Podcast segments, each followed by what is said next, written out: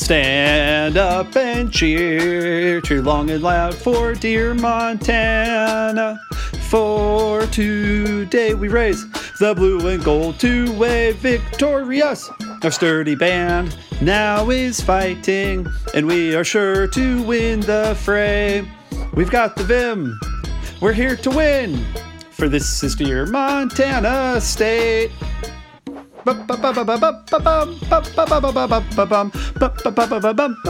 Go, cats, go!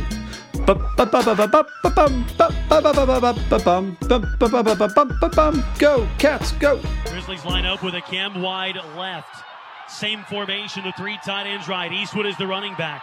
Sneed, the quarterback, goes out of the shotgun. Bobcat defensive front makes a pressure, and he's down at the one. He comes loose. They fumbled it, and the Bobcats get it. The Bobcats win the game. It's a fumble at the goal line by Montana. Oh. A penalty flag thrown as the Bobcats spill onto the field. The Bobcats again get the goal line stand. Rolling on the field is a fumble recorded, recovered by Montana State. First down. Montana State, for the third year in a row, has won the Brawl of the Wild. Derek Marks is holding the football. Wow. Wow. Unbelievable, Jay. Holy shit. That was unbelievable. Uh, I have no comment. You have to this have some sort of comment. You have to have some sort of comment.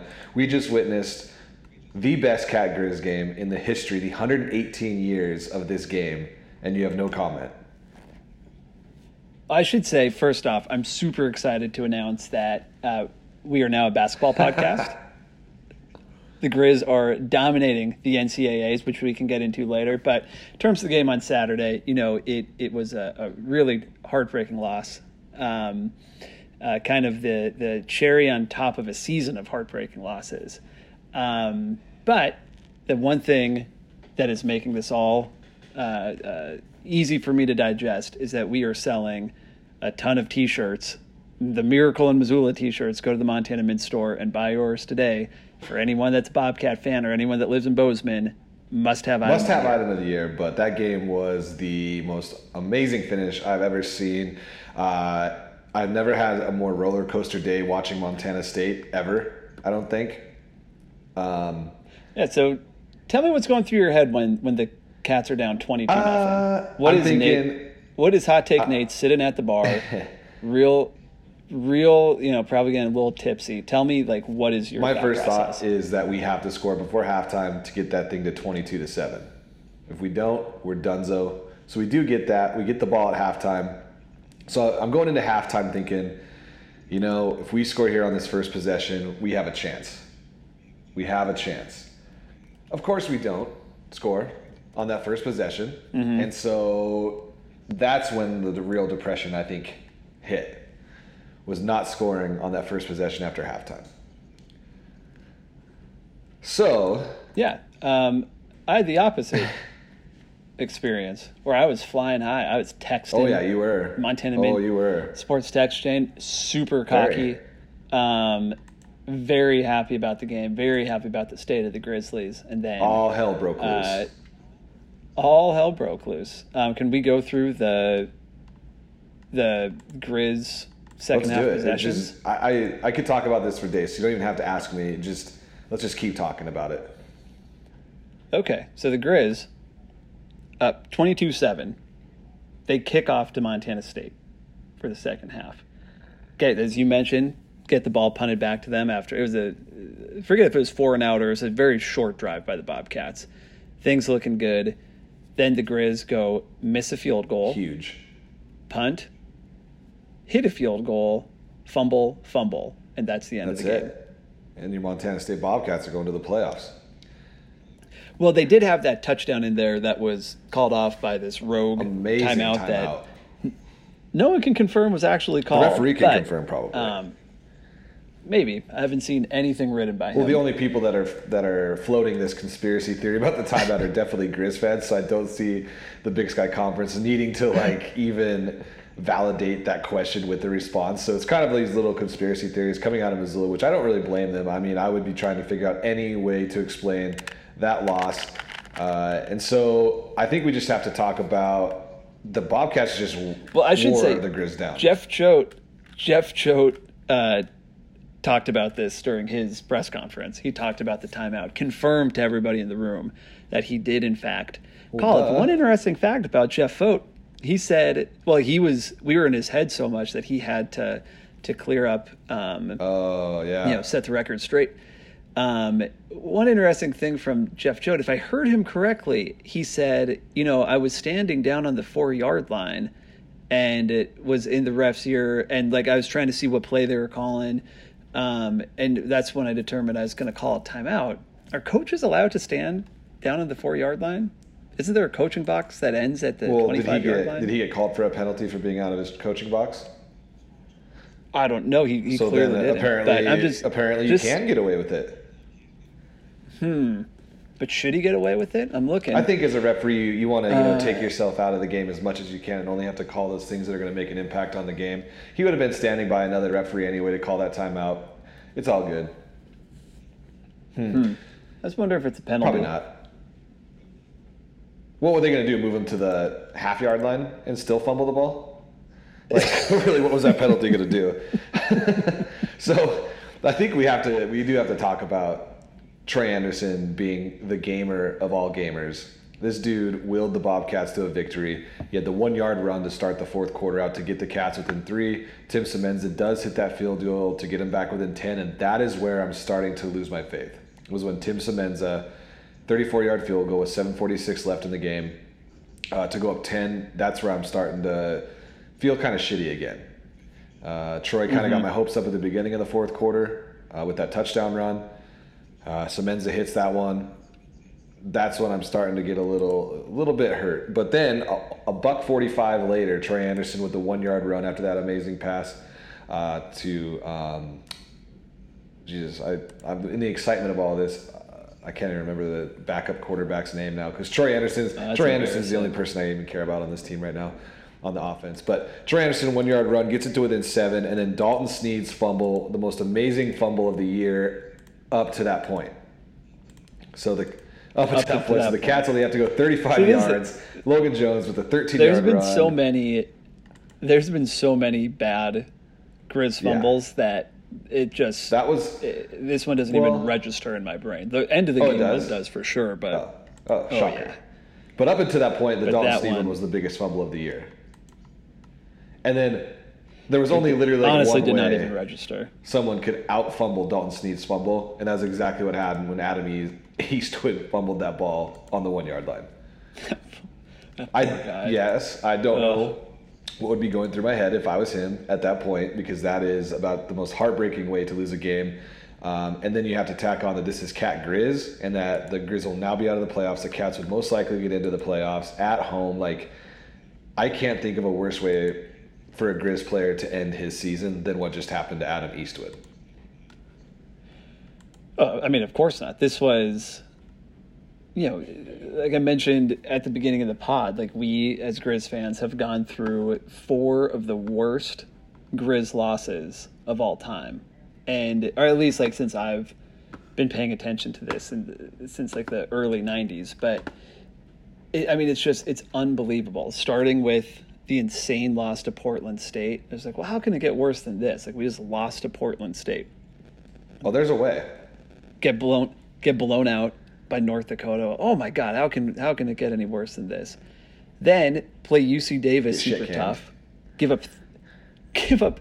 They were up. I forget the the actual score, but they were up significantly in the fourth quarter, and UC Davis scored so many points in the fourth quarter that it was the largest loss in Washington Grizzlies Stadium And history then and then we have a playing game against the Cats against Triple B Jeff Choate, um, and have the game in hand, and you know potential playing game. Everything is going exactly how we want it to go, and then not only do we lose, but we lose in the most heartbreaking fashion possible. Where one second before the fumble, or I guess probably thirty seconds before the fumble, they ran the ball into the end zone, and everybody in Grizz Nation that wasn't at, in the stadium, we assumed it was a touchdown. Where I was watching the game, Yeah. everybody was cheering, hugging each other. It just seemed like it was the end of the game. And then, so to get that torn away, it's like, well, that's not great, but we still we have time for two plays because the Grizz had a timeout left. It was third down.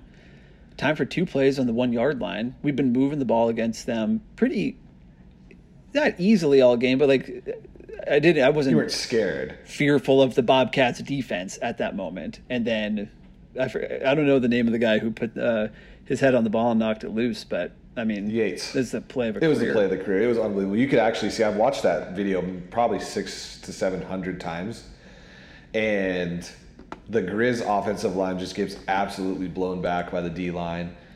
Eastwood hitting the backfield. That ball comes out. I, I don't think I'll ever forget what I was. I mean, just the elation when I see that ball on the ground. The Cavs jump on it, and I just could not believe it happened. I'm a Seahawks fan, and this is the reverse of what happened in that Patriots game when Russell Wilson threw that interception at the one yard line. Um, and I obviously I have way more of a connection with Montana State and would rather have this than a Super Bowl, uh, in my opinion, uh, just with how much I love the Bobcats. And You would rather have this one Cat Grizz win Hell than yeah. a Super Bowl? Are you kidding me? I have no connection to the mm. Seattle Seahawks besides like they're my favorite team and regionally I like them. I had to pick between the Broncos, the Seahawks, and the Vikings. I picked the Seahawks. Like my family, some of my family lived in Seattle, so I liked them and the Mariners. It's like, man, Montana State like this. Yeah, hell yeah. I don't mm. even live in Seattle. It's just no. I would take a. That's yeah, good to know. I mean, you what you would take a Broncos? Su- I mean, a Broncos Super Bowl is that special to you? Yeah. Why? Yeah, I would definitely take. I mean, I would take a Grizz national championship over a Broncos Super Well, yeah. Bowl, but uh, Cat Grizz, I, I get more satisfaction out of a Broncos Super Bowl than a, a regular season victory. No For way. sure. This one just has so much to do with Montana, so much to do with like I mean your alma mater. You have a, s- such a connection to to a team like this. Whereas yeah, it was cool when the Hawks won the Super Bowl that one year, and it was heartbreaking when they lost to the Patriots the next year. But no, I would take a I would take a Cat Grizz victory over a Seahawks Super Bowl eh, almost any day of the year. So the well, maybe once you guys win a few more, Well, that's three in a that's three in a row. change, so recently Um, we've been won a lot. one thing that actually. really hurt the one thing that really hurt was um, Troy Andersen, who I love. I think all the Montana Mint staff Yeah. loves, and I think a lot of Grizz fans, maybe before this game, loved or at least respected a ton. Um, but we've been making fun of what a bad passer he is, and he is objectively bad at playing. throwing the ball as a yes, quarterback. good catch. Uh, this was his 158 yards through the air against Montana was his second highest total of the year. Yeah, and there was some times in that game where I was like, "We're definitely going to lose this game because these throws are unbelievably horrible." Troy Andersen throws some balls that are so bad that if he were another quarterback, they'd be intercepted, but he somehow overthrows both his receiver and the defensive That's backs. true. Maybe the throws are so bad that it's actually uh, a good thing for the Montana State team. This happened like as a Broncos fan. Uh, We we've made the Tebow comparison a ton this year, but that happened a lot with Tim Tebow too. Like he would just throw the ball into the ground five yards before his receiver, where there was no And so there was no chance to Um, get it picked. Uh, yeah, and it was not that was not intentional. Um, with Troy Andersen, I mean, God, is he your starting quarterback No. next year? There's no way that Choate can go into next year with him as the starting quarterback. Through recruiting, through development, through the summer, like there's just through maybe getting Murray back. You never know. Um, if he comes back, uh, I I think you have to move Troy back to either linebacker or running back, and you let Murray come in. And I mean, you look at it, neither of those guys have lost to the Grizz, so you're not losing any Cat Grizz wins there. You're not losing any experience there. We'll probably win our fourth straight. But I mean, Murray, I think you may be viewing Murray with some rose-colored glasses. Take the two Grizz wins away. I mean, the, he beat the Grizz. Um, like hats off to him, but he was really hard to watch. Yeah, but for the same reason why Troy was sometimes hard to watch was they both had the dynamic legs. Obviously, that's that's obvious. Um, but I, I have to think that Chris Murray has more passing prowess than Troy Andersen, and would only help that offense get better. Especially if you could put Troy at running back. It's not like Troy Andersen was doing all of these reads and then running. He had designed run plays the whole season, whereas Murray. He Yeah. could t- get it back to the pass, and if something broke down, he could go for 40 yards on a third and 17. But but I think that's one thing that we you and I haven't and you keep trying to go away from it is how does it feel to lose to Montana State for three straight years, the first time since 85. Did you ever think that you were going to see three straight losses in your lifetime to Montana State? Um, I thought this year was certainly a possibility, but no. I mean, this is the first time in my life. I was born in '84, so this is the first time in my life where the Cats have won three times in a row. I wasn't alive in '83 for the first. And I was born in 85, so this, is, this is the first time it's happened for me too. Yeah, I mean, it's. Uh, I, I'll make this argument, and you're going to argue that I'm a homer, but I think that. I think that the two programs are now on pretty similar footing. I think they are good but Yeah. not great Big Sky Conference programs. And, you know, I think that the past two years, so not this season, but the two years prior, I think the Grizz were unquestionably the better team going into Cat Grizz and either blew their chances or uh, just didn't Yeah. show up. Um, And the that's Cats why Stitt got fired. this year- That was like the main reason Bob Stitt was Yeah. fired. The Cats this year, I think, were the better team, um, and that is And is that why you is that why you I mean, think Bobby Hauck uh, is not on the hot seat? Are you going to go out on that limb and say he is not on the hot seat? oh, he's definitely not on the Well, hot I mean, it's the same sort of question you were asking last week if if uh, Choate was on the hot seat. Yeah, but I mean, Choate. So here's the difference, Nate. Um, in your Montana State education, I'll break this down for you. Jeff Choate was in year three of his contract and has less than a 500 record overall. Is that accurate? No, Or think right around over now. 500. Yeah. Um, so if they went, if they lose that game, that's three years of not making the playoffs, three years of showing very little progress when it comes to the win total, which, you know, at the end of the day, wins that is what matter, even though it's not necessarily the best metric in terms of the overall healthier program uh, at any given moment. But um, I think that there's, you know, that was a real question. Bobby Hauk, you don't bring him in. There was expectations, I think, among the fans um, that there would be more immediate success up front. But at the end of the day, you're bringing him in to build a program, he? and you have to really give in his a couple year years. as Montana head coach? well, if you want to be cute about it, So yeah. ooh, but this is not. This in, is his first year in. This is his first year in building this program. Rebuilding. Yeah, there's there's times that there's there's a, a set of time, Nate, that that lapsed between when he was coaching in 2009 and and this season. there has Right. been some time. You As head coach, that? though, did you know that Bobby Hauck has not had a above 500 conference record since 2009? No, That it's kind of funny though. I was just looking at the Wikipedia really quick, Yeah. and it really has nothing to do with what we're talking about. But I was like, holy shit, he went two and six, one and six, two and six. Oh, I lied. In 2013, they went five and three in conference, and then they lost in the heart of. Dallas Bowl. So you are saying that Bobby Hauck is not on the hot seat? Just checking. Bobby Hauck's fine. I do think though. Uh, I knew that you were gonna love Um, that question so much. Uh, I do think, I do think, I'll say this that um, the Grizz know that they were a couple bad plays away from winning the Big Sky, oh my God. right? Like they fin- they finished at six They were a full. They, they were so far out of the Big Sky race. It's not even funny.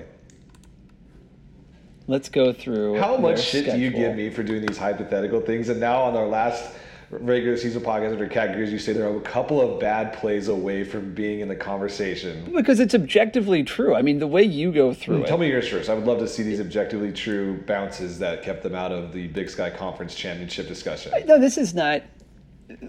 You're you're stepping over my my conclusion here. But if you're if you're the Montana Mm-hmm. program, um, the losses that you had, you have to think that uh, you know, you if Montana plays Portland State ten times, they beat them nine times, right? I don't like know. that's a game that that Portland State won outright. It's not it's not like the Grizz did anything like it got screwed out of that game. They lost it outright, but they win that, which they should do. Uh, you're right in the middle of it, and then the UC Davis game and the Montana State game. If you hold on in the fourth quarter onto leads, where you have a 90 plus win probability at, at those moments, according to ESPN, you win those games. Um, now they lost those fair and square. I'm not arguing that, but like those are three wins where I think this team thinks they probably should have had them, and that puts them at seven and one in conference. I mean, right, like, yes. and if you so change my point three- is- if you change some of those losses to wins just by saying you they could have won it, yeah. I mean, I guess they could have been. But there, my point though, my point though is that they were the only game that was where they got blown out of the water, where it seemed like they were the worst team on the field for the entire game, was the North Dakota game. Otherwise, they had some some very tough losses. And say you and you throw Western Illinois in there, say they win half of those games where they should have won all four of them. Or were they in the games and they shouldn't have been in the games? Like, there's no, they had no At- reason to even be close to UC Davis at halftime of that game. They got lucky in that first half to even be there because UC Davis was a class of the Big Sky. yeah, That's like saying, dominating that's like saying that. Montana State could have been up there as well because they could have beat Weber State if they had a quarterback, and they could have beat Idaho State if they would have just scored eight more points. Like they're in both those games against one team that's in the top three. Sure, Nate, you're missing my No, point. your point is My like point they is- didn't get blown out. Well, you're saying that they were in these. Games. No, my point. My point is that if you are if you are part of the Montana program and looking at this objectively, like they the the the team health is pretty solid. If these were so the the one bad loss, in my opinion, was North Dakota, um, but otherwise they were in every single game. Like if you're Montana State and you go back and look at your schedule, it's like ooh, They were out of two games. They were We out of South Dakota State and Eastern Washington, and they could have won every single But- other game. Right, but I mean, some of your wins, like having to rely on a missed extra point on to beat Idaho, like Montana State has a better record. I think that they are a marginally. Well, I'm not saying that they're head and shoulders above the Grizz, not at all. But I don't think that you can go through a schedule. I mean, if Montana State played Montana's schedule, they probably would have won the conference. Yeah, we did have a Yeah. schedule. So I mean, I think that's the that's the thing that that would have me worried. Is looking at next year. Um, you know, besides UC you didn't have to play we Weber or Eastern. Montana State played both of them. The Eastern game was non-conference, I believe.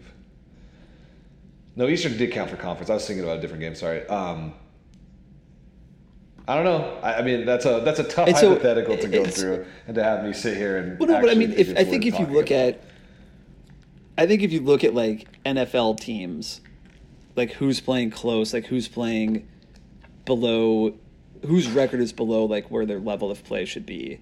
I feel like the Grizz are probably the Falcons of this year, where it's like this is we know this is a good team, and it's we're just losing the games. We're losing a lot of close games that we I should. mean, I don't think I don't know Um, if the Grizz are a good team. Like, I I'm not saying Montana State by any means. Like, this is a team that you and I played peanuts music for because we thought there was no chance either of them was going to make it. I'm not going into this thinking Montana State all of a sudden can run through Incarnate Word and North Dakota State to do anything in the playoffs. I'm surprised we made the playoffs, but I don't think either of these teams are going to be done with their season be like, man, we were a good team and we just missed some, just missed some bounces going our way from contending.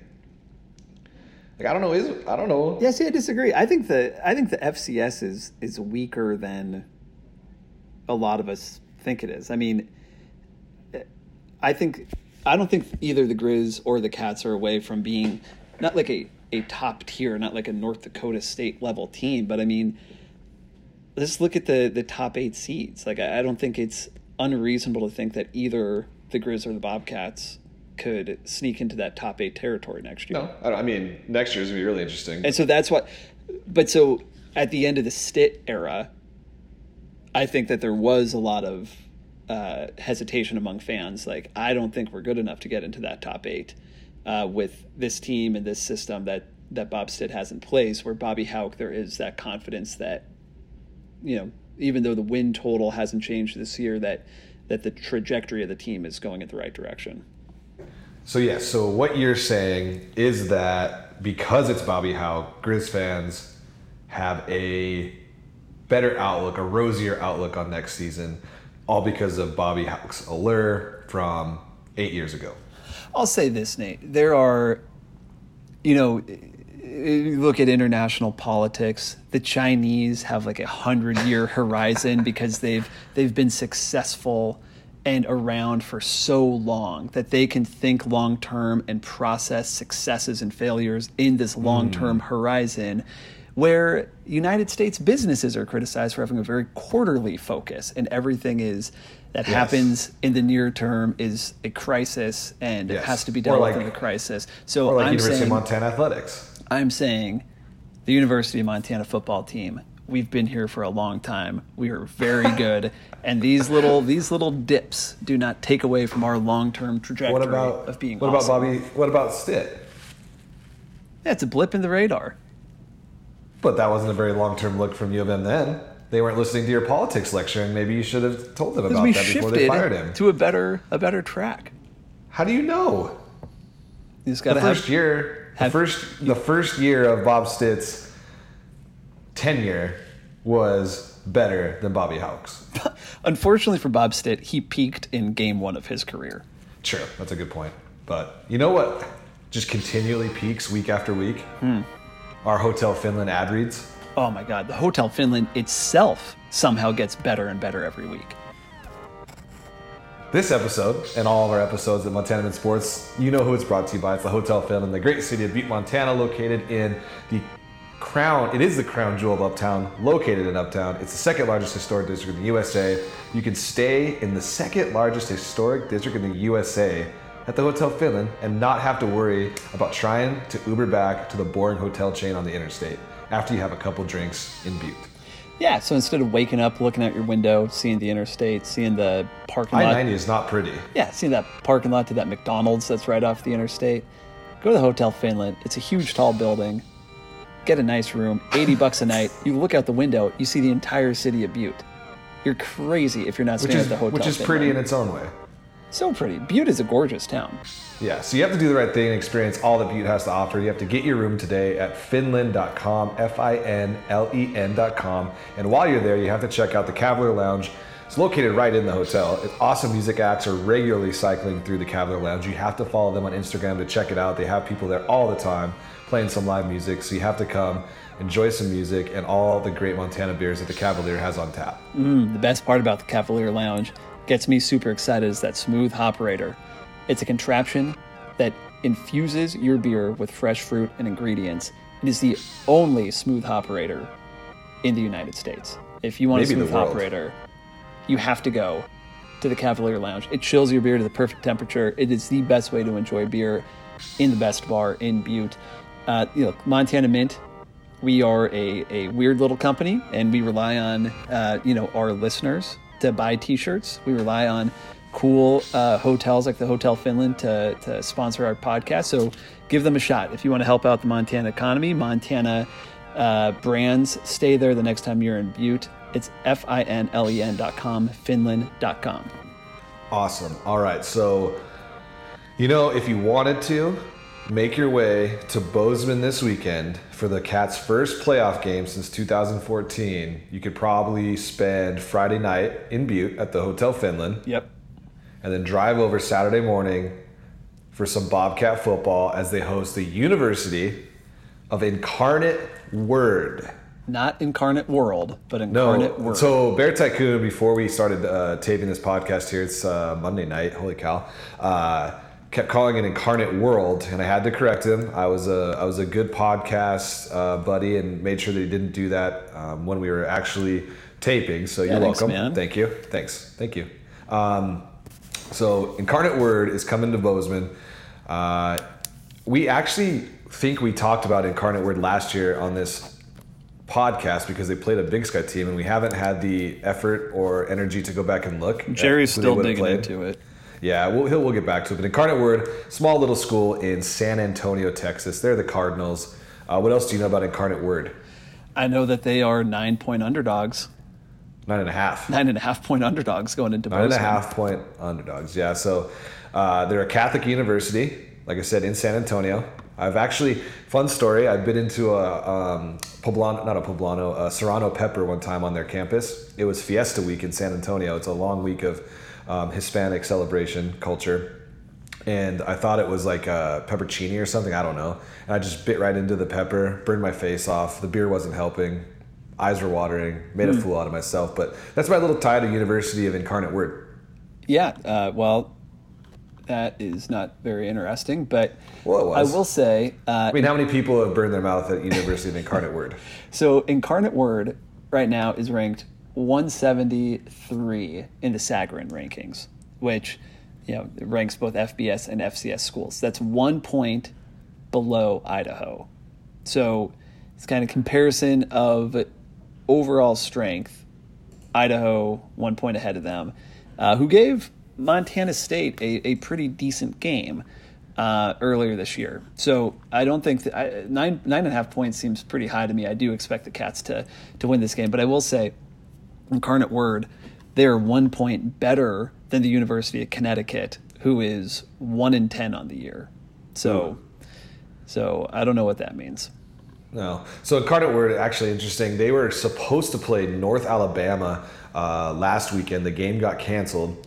Uh, so if you remember, the South Dakota State game right before Montana State played them, they were supposed to play Iowa State in Ames, Iowa, and that game got canceled because of was it rain? I, I don't remember. Lightning. It got canceled for some reason. So, uh, Incarnate Word, not thinking or knowing that they would make the playoffs, scheduled a game with Iowa State on December 1st uh, to kind of make up for their lost game against North Alabama and Iowa State's lost game against San Diego State. And then all of a sudden, Incarnate Word, for the first time in their program history, makes the FCS playoffs. the incredible thing um, is we found an article from Iowa State's athletic director uh, who says they have a commitment from Incarnate Word to come and play Iowa State if they lose in Bozeman. And so, So they're gonna. If I they don't get- know how that's legal. Like, if, if they get knocked out of the playoffs, they're going to go play a cupcake game against Iowa State and just collect three hundred thousand dollars. It's interesting. I, I couldn't. I can't even believe that that's like something the NCAA would even allow them to do. After you get bounced out of the playoffs to go play like basically an exhibition game for money, like it just seems like Yeah, it's for player safety or something, they just wouldn't let them do that. yeah, it seems super weird. Um, Very weird. It so would be hopefully they do have to go play it, but if I were, uh, God, if I were the AD at Iowa State, I'd give Jeff Choate a call and just be like, listen, like, good luck to you this weekend. Uh, if you happen to lose, though, say you blow this game against Incarnate Word, I have a three hundred thousand dollar check if you bring your Bobcats over to Iowa, play one more game. hmm. You'd kind watch like a little bowl game. I'd watch it for sure. yeah. definitely going to watch that. So, uh, Incarnate Words out of the Southland Conference. Uh, the level of competition in the Southland is not like the Big Sky. There's a big disparity between the two conferences.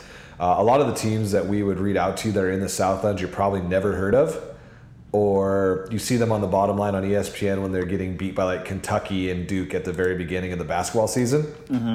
So we start. Uh, there's two ranked teams in the Southland. Nicholls State is the uh, number 14th FCS team in the country, uh, and then Incarnate Word is number 24 in the latest stat polls.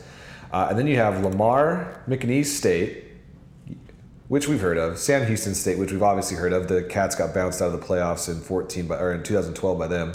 Uh, Central Arkansas, Abilene Christian, Southeastern Louisiana, Northwestern State, not Northwestern, Bear Tycoon. Stephen F. Austin and Houston Baptist. 0 and 9, Houston Baptist. Yeah, it's it's always shocking when you find these random schools that are in the the FCS. Um, the Incarnate Word had you know a pretty mixed schedule. So Nate just listed off those teams. They played most of them, um, and in terms of Sagarin ratings, like you know, let's see, Montana State is ranked 141. So comparable schools around that is they played New Mexico, who's 120, got beat. They played North Texas, who's significantly better at 75, got beat 58 to 16. Um, Nicholls State is ranked 125, who they lost to. They got their ass kicked Killed, 48 to 21. 27. And everyone else is like closer to the 200 rating. It's kind of like 190, 186, Who's comparable to that in the Big Sky? 218. Portland State, Okay. I think. Um, I can find an exact answer for you, but Montana State seems to be more in line with these tougher programs that Incarnate World Word has had trouble with, um, and most of their wins kind of came against these really not impressive Weird teams. teams. Abilene, Lamar. Oh wait, they lost to Lamar. Abilene Christian, they had a loss to Lamar. Um, Central Arkansas. I don't know. Unfortunately, they didn't play Houston Baptist because I would have liked to have seen what that score would have been. but it, it's interesting. Incarnate Word, I know that they like obviously the level of competition is probably not what the Mon- what Montana. I mean, we know it's not what Montana State played this year. Montana State had to have one of the tougher schedules in the in the country when you figure they played what four out of the top Totally. ten teams. Yep. Um, but uh, Incarnate Word, number nine in the country in passing yards at 32 37. Uh, they throw for almost 500 yards a game, which is number eight in the country. But when you get down to their defensive ranking, they're 94 in yards allowed, 119 in passing yards, 51 in rushing yards. Um, it'll actually be really interesting to see how, what their level of, I guess, respect or what they notice about Troy Andersen. I don't think that Troy was surprising anybody in the Big Sky. Everybody knew that that's what Montana State was running. You can't think that Incarnate Word or Montana State, for that matter, were looking at each other at all during the season, thinking that their paths may cross later on. So it'll be interesting to see what Incarnate Word when they turn on that tape. They're like, "What the hell is going on on this team?" like, Yeah, it's gonna be interesting to see what a team like this comes out and looks at. I mean, I just don't know if there's that much you can do with a, a quarterback like Troy Andersen, right? Like you just kind of have True. to f- like prepare for the run, but that hasn't worked all year for any team. Like he's been able to run against basically everybody.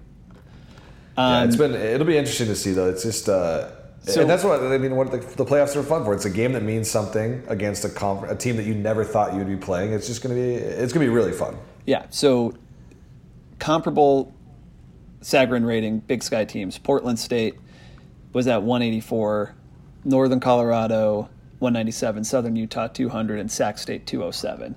So Okay. that's kind of in the ballpark of where their wins came. Um, I don't know. It's it- like I said, they're they're ranked right next to Idaho, which makes me think this will be a, a decent game. But who the heck knows? Who the hell knows? It'll be fun though. So this is the first time the Cats have made the playoffs since 2014, um, where they took a loss to South Dakota State, 47 to 40, uh, in Bozeman, uh, and then. We were talking about this before, and I can't remember if I told you. Do you remember the last time that Montana State made the FCS playoffs and Montana did not? Uh, I think you told me, but go ahead and say it. 2012. So it was six years ago. Montana State made it. Uh, UM did not. Uh, Montana State won against Stony Brook at home, and then took an L on ESPN uh, or ESPN two on a Friday night against Sam Houston State University. I remember that game. It was hell cold. Uh, we went into it. I think as like the number two or three team in the nation, and Sam Houston State came and absolutely rolled all over us. So, but that was the last time uh, MSU was in the field. UM was not. 2012. So uh, something that doesn't happen very often, but sure am glad that it did uh, this year. Do you know what's incredible? This looking uh, a bigger picture at the playoffs. Um, this is UC Davis's first playoff appearance. It is. Yeah, this is their first. Co- I mean, this is the first. They've been up since what 2010 Twelve. or 11, 12, somewhere around there. yeah, there's that's when we expanded. I think was in twelve. Yeah, so it's right around that time frame, and you're right. They haven't made the playoffs before. Now they're going in as one of the teams that's getting the bye. So that's really impressive too. When you look at uh, Incarnate Word and Davis are making their first playoff appearances, and one's coming in to play Montana State, and one got a bye to the next week. That's a really interesting turnaround for UC Davis. Let me ask you this: Do you think Idaho State is a better team than Montana State? It's tough to not say they are, considering they beat us. like, I mean, you have to look at a head-to-head matchup, and and I want to say thank you to everybody at Weber State, all the players. For beating Idaho State and making this decision Yeah. to put the seven and four Cats in over the six and five Bengals that much easier. So thank you, Weber State Wildcats. We always loved you. And I also have to say, I think it's thank you to Northern Arizona Yeah, for beating North North Dakota. Dakota. That was another one that was huge for us. Uh, so thank you, all you NAU lumberjacks out there, uh, for saying, you know, North Dakota, you don't have a conference and you're also not in the playoffs anymore. Yeah, no, it's incredible that uh, it was so so sad after the the Bobcat Grizz game because I started following all these other scores that I was planning to track after the Grizz won. Like, what do we need to happen? The ones you listed off last week. yeah, what do we need to happen in order to make the playoffs? And basically, everything happened that we needed to make the playoffs except winning the game except against the, the, the biggest one that you could actually control. so that's interesting. So you that is your would your prediction been that if Montana would have won this game, they would have gotten into the field uh, as an at-large bid? I think so, right? I mean, it seems like the thing that the committee considers more than anything is FCS wins or FCS or above wins. Yeah, Um, and Division One wins. Yeah, they're ranked above. You know, it seemed like North Dakota. It seemed like the Big Sky was going to get four teams in. Yeah, and I Um, think with the, and so- the money that Montana makes, Yeah, Montana makes a ton of money, but you have to have a better head to head, or you have to have a better overall record when it comes to North Dakota, being they smoked Montana. True. and so the fact that you know they lost, uh, uh, Weber State won, beat Idaho State. It seems like Montana probably sneaks in. Uh, I mean, they had a, a worse overall resume than Montana State, but um, I don't know. I think they probably get in. Yeah. The funny part is I looked over at North Dakota's schedule. and They didn't really didn't have many signature wins this year. I mean, obviously the Montana one was their biggest win. They beat Mississippi Valley, who was horrible. Sam Houston State, who really wasn't much to talk about this year. Northern Colorado, the obvious win against Montana. Sac State, uh, lost to Weber, lost to Idaho, and a win. Like so, their wins were not impressive at all. I think even if North Dakota beats NAU, Montana State gets in over North Dakota. North Dakota's schedule was unbelievably easy, and I wish we would have played that conference schedule. Yeah, it's just it's so weird having them in this in this. it's weird that they have like any kind of um, direct effect on our conference by Yeah. playing that conference schedule. Like I don't get, how, I don't know what you could have done to to change that or to mitigate that, but it's so stupid, and it's just another way that the Big Sky is just really weird. yeah, We Um, did get a new commission. Did you see that? yeah. We should try to From get him, on, get him on the podcast. Yeah, before he figures out what we really are. maybe we can tell him how much Pluto sucks, and maybe he can like start trying to get a ESPN Plus uh, partnership. I would just spend probably 25 straight minutes talking at him about how we need to have two divisions within the Big Sky Conference. Exactly. Maybe that's something that we can talk about on next week's podcast after the playoff game, regardless of if Montana State wins and goes on or not, is like maybe a couple ideas for the new Big Sky commissioner. And then we can maybe write an open letter to him. Uh, Oh, I love After. it. Yeah, let's do that. Okay. Yeah, and let's Jerry, also write that down. We're gonna. Uh, no? Okay, he's writing it down. I don't think his pen's working, but um, we're also going to go through and grade all of the Big Sky teams um, once Montana State's out of the playoffs. So stay tuned for future pods. So what's your what's your prediction this weekend? Score and outcome against uh, Montana State against Incarnate Word. Do we know what the weather is going to be in Bozeman? Uh, You're go- 35 you're going and- to the game. I'll be at the game, yeah. So it'll be it's 35 and maybe like snow here or there, but it's not gonna be like a blizzard or anything like that. Maybe some flurries. Okay. I I mean, I have to think that Vegas knows what they're talking about. Um, so I will go. I think the Bobcats win. I'll say it's pretty low scoring. I'll go twenty-four to ten. All right, I'm gonna go a little bit higher scoring. I think both defenses struggle a little bit. Montana State against the pass and Incarnate Word in general. So I'm gonna go 34 20, 34 24 Cats. Okay. Oh, and we would be remiss if we didn't mention that uh, one of the stats players of the week this week was Grant Collins, uh, defensive player of the week for Montana State after that win against uh, Montana. Uh, Collins actually was the one that they're giving the uh, nod to that jarred the ball loose from Eastwood. Oh, And, okay. uh, so great job there. And then I think he also forced the fumble on Dalton Sneed the uh, possession before. So obviously Grant Collins got that one. I just uh, was reminded of that, and I didn't want to miss on that. Well, thanks. Not to bring up that game yeah, again. thanks for the reminder. Um, But hey, you know, Montana got two votes in the top 25 poll this week. So perfect. you know what's the know what's awesome? And this is gonna be kind of funny, and I didn't notice this until right now. Is that out of the um, Southland Conference, we just talked about all those teams and how we didn't know anything about them. Lamar is the first team out of the top 25. Jesus Christ. So Lamar is number 26. Um, McNeese got 37 votes. Sam Houston State got 12 votes. Central Arkansas got seven. Southern or uh, Abilene Christian got three, and Montana got two. Man. Man, all those teams we just talked shit about, and Montana got less votes in the top 25 poll. Well, the one thing I can feel good about is that Montana, the only rankings that matter in my mind are the Sagarin ratings, and Montana still ranked above Montana State. Well, I, w- I would like to congratulate you on your regular season Sagarin win. Thank you. You're welcome. So people say that I can't be a gracious loser or a good winner, but I will, uh, you know, give you that congratulations uh, right now. So congrats on the Sagarin win. I appreciate that. Hey, and everyone who's going to the game this weekend, be sure to tag us in your pictures. We'll put them up on our story. We got a lot of cool stuff uh, sent to us over Cat Grizz weekend. And also hit up Hot Take Nate. Send him some DMs. He'll have the company credit card and we'll buy you a beer at the game.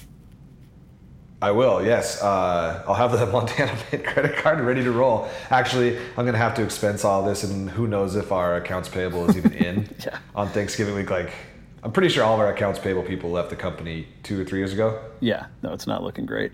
It's not looking great for our financials, but it's okay. Well, we have Hotel Finlen Yep, Hotel Finlen. and we got awesome these. scoreboard T-shirts. Yep, buy those T-shirts. Buy them as Christmas gifts. They are selling like hotcakes. All right, so we kind of just rambled on about Cat Grizz. It's kind of hard. I mean, with all the emotion that happened um, actually on Saturday and then the recovery day Sunday, um, and it was a recovery day when you celebrate that hard after a Cat win. Um, When you when you put down nine beers out of the smooth operator, that's when you know little little Sunday's gonna spicy the next day. Well, you wake up and you're like, everything's fine, and then 11 o'clock hits and everything's not fine. Everything is not fine. No. But then you just go back and you take a little nap and you remember Montana State won in that fashion. uh, and, and everything is a little bit better than what it would be had the Grizz scored that touchdown. But let's get on to our watch segments.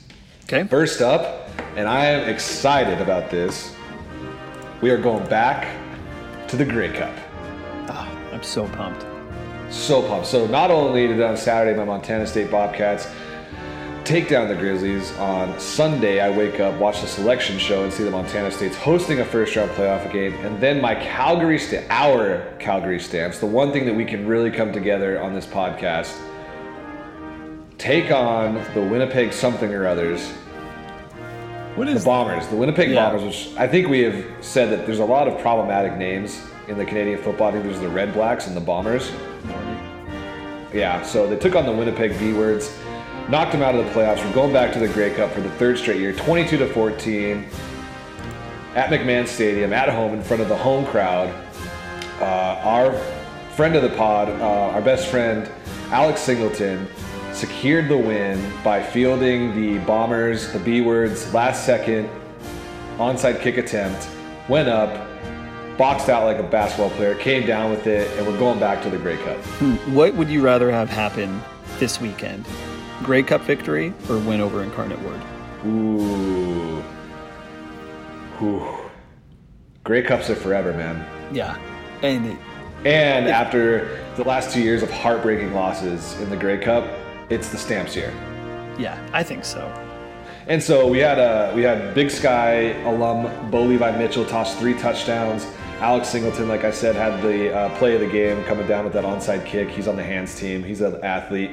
And then uh, Dave Dickenson, obviously the head coach of the Calgary Oh yeah, Stamps. Dave So- Dickenson coached his ass off. Which any any day now we should be seeing the picture of Dave Dickenson in a Montana State Bobcat shirt. Um, due to the annual bet with Alex Singleton, who we, they kind of talked about on our pod earlier this year when we had Alex on. So watch for that any day now. We'll be posting that on our Instagram once we do steal it from whoever posts it. uh, so, so, so the Grey Cup. Um, November 25th in Edmonton against the Ottawa Arby's. They beat the Hamilton Tiger Cats 46 to 27 earlier on Sunday. So we're going to Edmonton. We're playing Ottawa. Ottawa had our number the last time we played in the season, but I think that's good because the last two years we had swept the season series against the two teams we played in the Grey Cup and then lost in the Grey Cup. We needed that loss against Edmonton a few weeks ago, or I'm sorry, Ottawa a few weeks ago, and I think we're going to go in G chaining it. Stamps are Grey Cup champions 2018. Oh yeah, no, it's got my G chain for sure. I love what these guys are doing up in up in Calgary, up in Alberta, and basically Edmonton. It's like a home game for for the Stamps. It's a quick drive up whatever highway that is. Uh, you know, what's what's not to like with these guys? They're definitely going to take this home. Are you Yeah, going to watch it? Can we watch it? Is there anywhere to watch it? Uh, I, I mean, Reddit, you can watch anything, right? Right, but I mean, it's not going to be. Sometimes these games will get streamed on like a weird, or put on a weird channel. I've been to some pretty weird channels. I know, I know that. I remember like the arena, the arena football league championship used to always be on like the FX network growing up. Yeah, I, I think this will probably be on like TSN or something. There's one of those weird Canadian TV things, but I'm pretty sure we can find it on Reddit somewhere and try and watch it. for sure. I mean, we will watch it. Yeah, There's no doubt about that. So we're pretty excited about that. Congrats to Alex Singleton, like I said, friend of the pod. Um, and did you know they just announced? I don't know how long ago, but I just clicked on a link. Uh, the 107th Grey Cup next year, 2019. It's coming to Calgary. Ooh, should we go? Yeah. So like, uh, yeah. yeah. I've been So looking. 2009. I've been yeah. looking for an excuse to get up to Calgary. Let's do it. especially in November. Perfect time of year. Yeah. so, so Grey Cup 2019. Remember, we still have this year's to win, but 2019 we'll probably be going back to the Grey Cup for the fourth straight year. That's going to be in our hometown of Edmonton or of Calgary. so yeah, that's your that's your stamps watch. We're jacked. It's a big year. What do you got? Big year Big year. Stamps.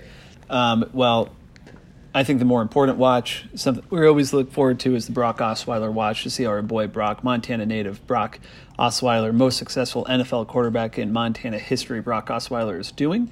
Um, this week, in a gutsy, courageous bye week, he didn't lose as a starting quarterback for the Miami Dolphins, but unfortunately, it looks like he might be losing his starting job at quarterback. Ryan Tannehill, who's been injured for the past five or so games, sounds like he's healthy, which is kind of bullshit because the Dolphins. We all know he's not healthy. He's not healthy. He's never healthy. The Dolphins right now are tied for the last playoff spot, the wild card spot. What more do you want Brock to do? What do you want him to? Yeah, and it's not like it's not like Tannehill got you there. No. This is Brock's team. Every, you're going to lose the locker room. Yeah, God, and Brock just looks so good in those Miami uniforms. He was born Every- to play I mean, Miami. I mean, that being said, everybody looks good in those Miami uniforms. Those things are awesome. Yeah, they're But you're right. sweet. Brock looks Brock looks a little bit better. He You're looks right. a little bit better than most. way better than Ryan Tannehill. Oh yeah. So good luck to Brock. Hopefully, I mean we don't want Tannehill's healthy. We're not going to root for an injury, of course, No. but we just want the coaches to go in with an open mind. Well, yeah, and, And- I think, like I said at the beginning of this year, you know, Tannehill's one one little hit away from, you know, another little stint on the IR. Yeah, I bet you Brock's career victories are rapidly approaching those of Ryan Tannehill. That's a fact I cannot verify. It verify. has to be somewhat close. But yeah, Tannehill just has he ever played? It's close enough to make you think, Yeah, don't look it up, but and that's what we're doing. Don't we're look it trying to up. make you think. don't look it up. But I'm pretty Do sure not look that up. that's that's got to be something. It's somewhat true. close. It has to be either be even or right around even. Yeah. So we're gonna go with that. Okay. And I think that's all all you got from me. Yeah, that's all I got from me. So again, uh, we're so happy to be able to extend this another week. We will be back next week with another Montana Mint Sports podcast.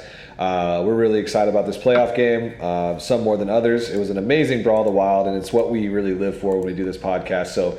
Um, either way, to have it come down to a game that that was that meaningful and that dramatic and entertaining was was really fun to have, and it makes the whole year of doing this worth it in my mind. Yeah, and like just thanks to, to everyone who listens. Like we are shocked every week when we look at the listening stats that there are more and more people listening to this and not more and more people blocking us. Um, and it just makes it so much fun. So one thing uh, we are kind of figuring out what we're going to do this off season. We have some good ideas on different segments and stuff. We're interested to know if you would be down for some Big Sky basketball talk. It's something that I think everyone in the office kind of follows at a very, very No. high level. But Nope. Nope. but it's something that we could look into. Maybe Nate uh, wouldn't want to I would participate out from that one. I want to look up uh, so the KenPom rankings, which are basically the Sagarin for basketball. Oh, you had to fit it in, didn't you? Montana State is the second worst Big Sky team. They are ranked 305 out of 353. Who's worse than us? Uh, Northern Arizona is one spot behind Oh, you. Uh, the team, some teams that are listed above you, the University of Texas in Rio Grande Valley, been there. um, Bethune Cookman, the powerhouse. Bethune Heard of it. Cookman, uh, Southeast Missouri State, Quinnipiac, Little Quinnipiac's usually on those weird little playing games. Little Rock. Arkansas. Well, I know it's in Arkansas. I did not know they had a college. Um, but University of Montana currently ranked number 72 Wow. in the country. That's the highest in the Big Sky by 80 Montana's a basketball school now.